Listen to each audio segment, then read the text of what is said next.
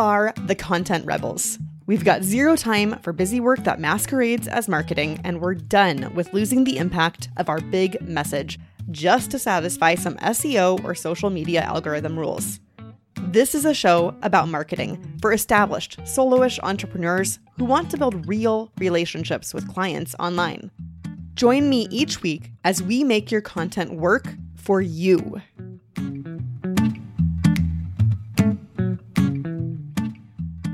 Hey, hey friends. Today we are going to be starting a Q&A series. I'm not going to be doing it necessarily every week, but I have gotten a fair number of questions. And the very first one came from a girlfriend of mine in my mastermind and it's basic. I think she might have even prefaced it with a this is a stupid question, but what is content? And you know what? That answer hasn't changed. I first answered, I think, first at least, on my podcast over 100 episodes ago. So I'm just going to go ahead and play you a clip from that episode. But content by itself, depending on your niche, it could be anything from a social media post, a video, a podcast, blog post, anything that you're producing, whether it's talking about your business or not. Now, here's a brief definition, a little bit different. It's not changed per se, but it is a little bit different from what I said there. And if I had to stake something on this answer, it would be content is anything written, images, or audio video that serves a business function. That is content marketing, like in a nutshell. Now, when I am out in the chicken yard, sometimes I like to mess with them for fun. And uh, who doesn't, right? Like, but I've tried that whole line in the sand thing. So, for those of you who don't have chickens in the backyard, it's kind of a cliche that if you draw a line in the sand, a chicken will not cross it. It's really hard to do in my yard because it's mostly wood chips back there, but if I can draw a clear enough line with a stick, they won't cross it. So I want you to think of content versus content marketing kind of like that. Content is anything you create, whether it's a video of you making your matcha latte in the morning or you enjoying your patio sunning yourself while your kids jump on the trampoline in the background. I have definitely posted something on a business account like that before. That's content. But content marketing is anything you create for a business purpose. Now, I could argue those personal stories that I was just talking about, right? Those are still a business purpose. I'm showing you I'm a real person. I'm creating relationship based things. I'm seeing where we have similarities. But content marketing is a tactic that builds brand awareness and loyalty through education because people trust people. That is why my podcast is called the Know Like, and Trust Show. We are exploring ways to build trust through content marketing. Social media marketing, however, is the usage of social media platforms to share all of your other content while creating relationships with customers. It is a part of content marketing, and it does include sharing valuable content that will keep your audience interested once you've moved them off of the social platform to earned media, things like your email list, right? But social media is a part of content marketing. It gets its own category within content marketing because and this is a real stat, you guys 90% of blogs never get read by any statistically relevant audience. And uh, that's from Ahrefs internet traffic study. It's a real, real thing. But social media, where you spend time to create a trusted following, where you take time to build that audience, can help you get more first day traffic on your big content marketing pieces. You know, those pieces that were meant to educate, that were meant to build loyalty and trust. Social media can do that if you do it right. Now, here's an example of social media done right. I posted a meme on my personal Instagram the other day, and I did it to be funny. This is like really good content, by the way. I posted, Did I kill a plant, or did it just not have what it takes to thrive in this fast paced environment? And to be real clear, I got a couple laughs on that. It was fun. think I have a green thumb, but man, there are still a couple plants that just don't love me. So I posted it for that. But then I started thinking about it, right? Think of your content as that plant. Your plant needs to last in this fast paced environment. Now, I read this first from Tim Hansen of 530. He does content marketing for SaaS companies and things like that. But he wrote on a LinkedIn carousel on document the first time you publish content should never be the last time you care about it. Content takes time. Good content takes longer. Go back to anything over four months and update where needed.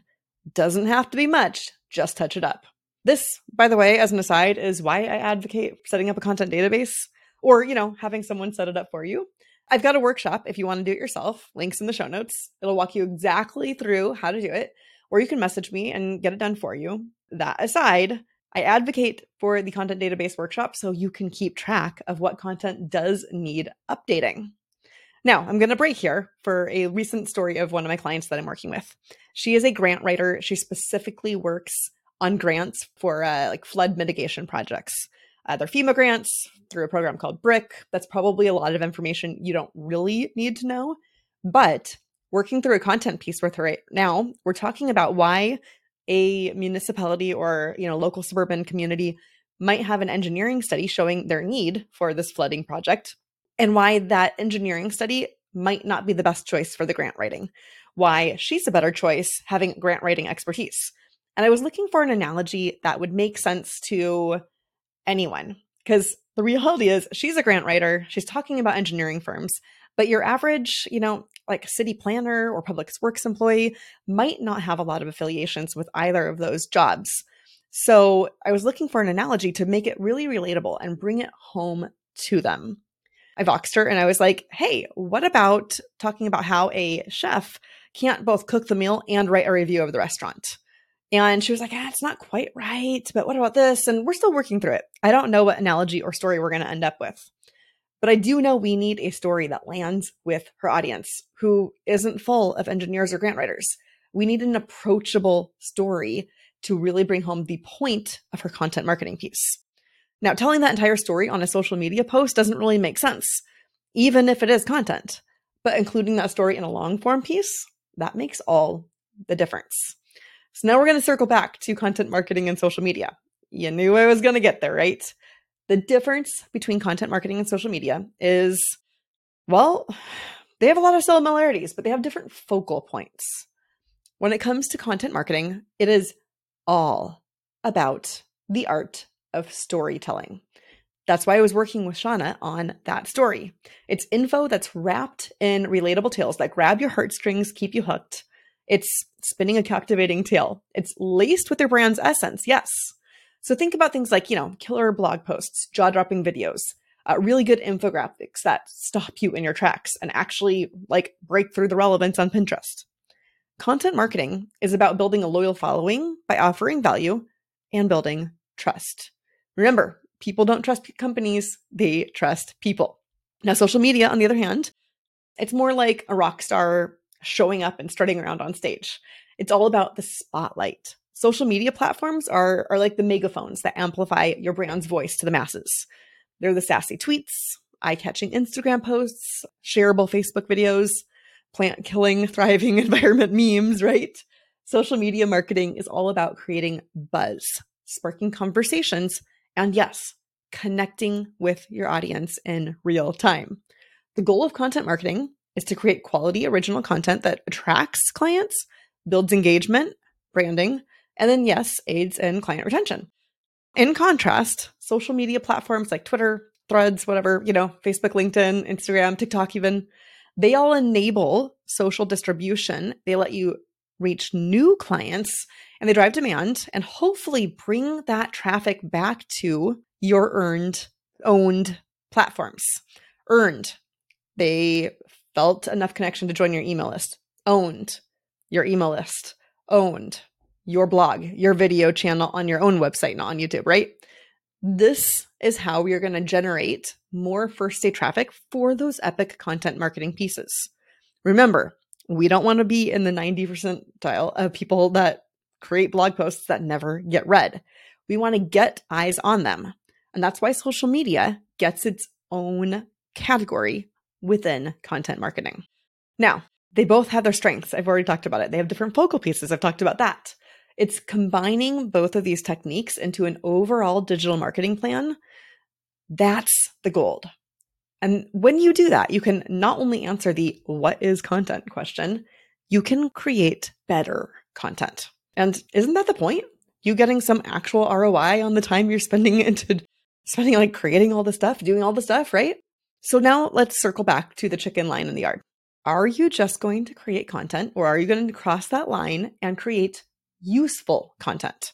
Are you checking something off the task list? You know, haha, did my marketing for the day. Or are you going to build an asset, a long term asset for your business? If I had to answer this question in just one soundbite, I would say content is anything you're putting out there, and content marketing is anything you're putting out there with the intent of marketing your business.